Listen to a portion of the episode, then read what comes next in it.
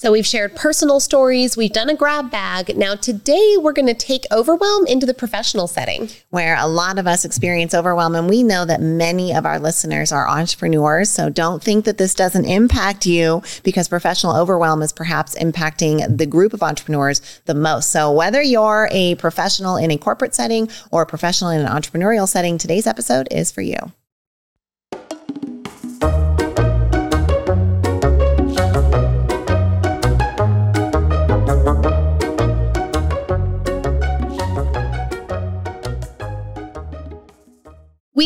Really cool access to some really cool people, and we want to share it with you. We have an amazing interview series of some of the interviews we've done with celebrities like Dr. Deborah Tillman, America's Super Nanny, Dr. Joseph McClendon III, famous neuropsychologist, uh, former professor of UCLA. We've got Dr. Bruce Lipton, author of Beyond Belief, and we even have John Maxwell, the number one leadership expert. Your sisters want to bring you into the room with our most exclusive access. So go to kayandshi.com. Right there on the homepage, you will see a button that says Get My Celebrity Interview Series, and we would love to share our access with you. K A Y A N D S H I dot com. We'll see you over there.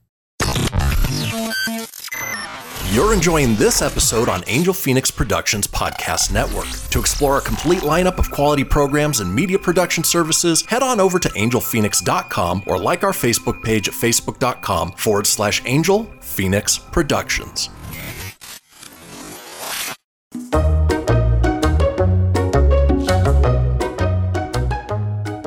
Right, so we're talking about overwhelm in a professional setting or maybe in an organizational setting as well. Now, man, I know that I have certainly gotten overwhelmed by the workplace, by uh, work life drama, uh, by the work life blending that seems to take place, uh, the entrepreneurial journey, the corporate journey. I don't think there has ever been a time where I have been in a work situation where I haven't experienced some form of overwhelm. you know, one of the, uh, Kay, you've heard me say this before, but one of my personal strategies that I've kind of hobbled together, uh, you know, you just, you find things or phrases that work for you as you go. And sometimes when I'm feeling overwhelmed by work, I've said this kind of uh, macabre phrase before, and that is there will be emails that go unanswered in your inbox on the day you die. Now, I know that is dark, but for me, there's this weird sense of comfort that, like, the inbox is never going to be done. The to do list is never going to be done. And so knowing that you can put it down before it's done can give you that sense of feeling of peace that allows you to go enjoy the other parts of your life. I love, I, you know, macabre may it be, but helpful uh, because it helps us to kind of have that understanding that it's always going to be this way.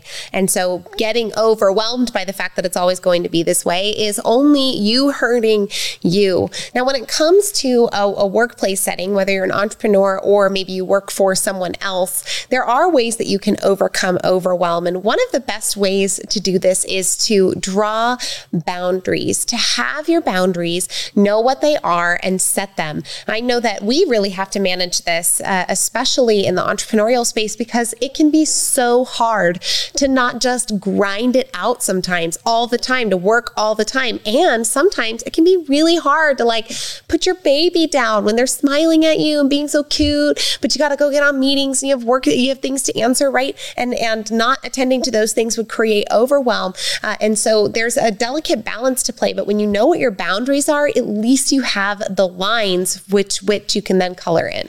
Now, these three strategies that we're sharing right now are coming at you from Forbes magazine. Recently, they had an article written by Ashley Logan titled Three Steps to Avoid Overwhelm and Burnout to Thrive at Work. So, draw boundaries is that first one one, knowing what your values are and then setting boundaries around yourself to reflect them both for yourself and for those around you can be really helpful. The second one that Ashley brings forward in this article is to create self care rituals. If you have self care already ritualized as a habit in your life, then it will serve you you as a base for that foundation of emotional well being, especially when things become overwhelming in that professional setting.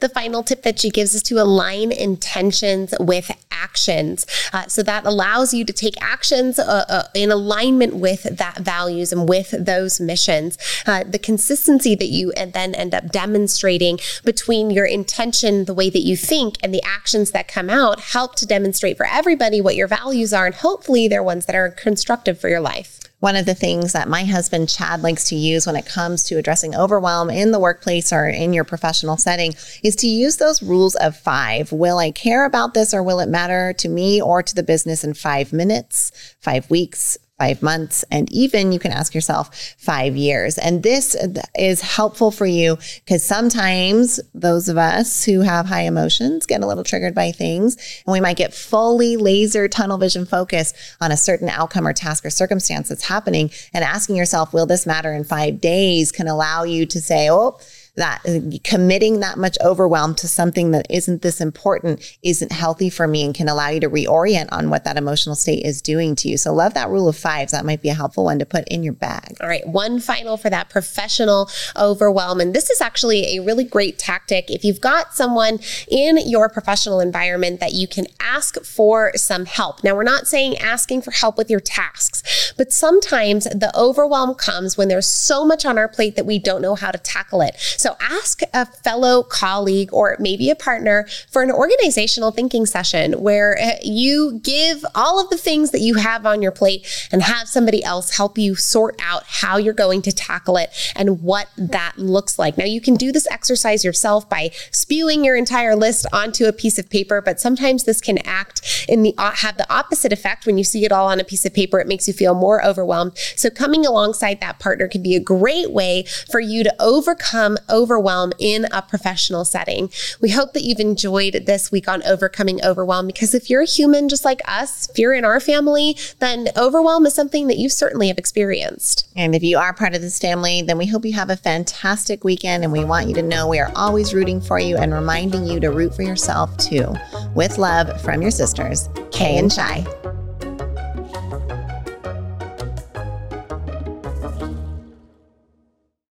This podcast was a production of Angel Phoenix Productions. Explore more episodes of this show or other great shows on the Angel Phoenix Podcast Network by visiting angelphoenix.com. The views expressed in this show do not necessarily represent those of Angel Phoenix Productions or its advertisers and may contain language that's unsuitable for younger listeners.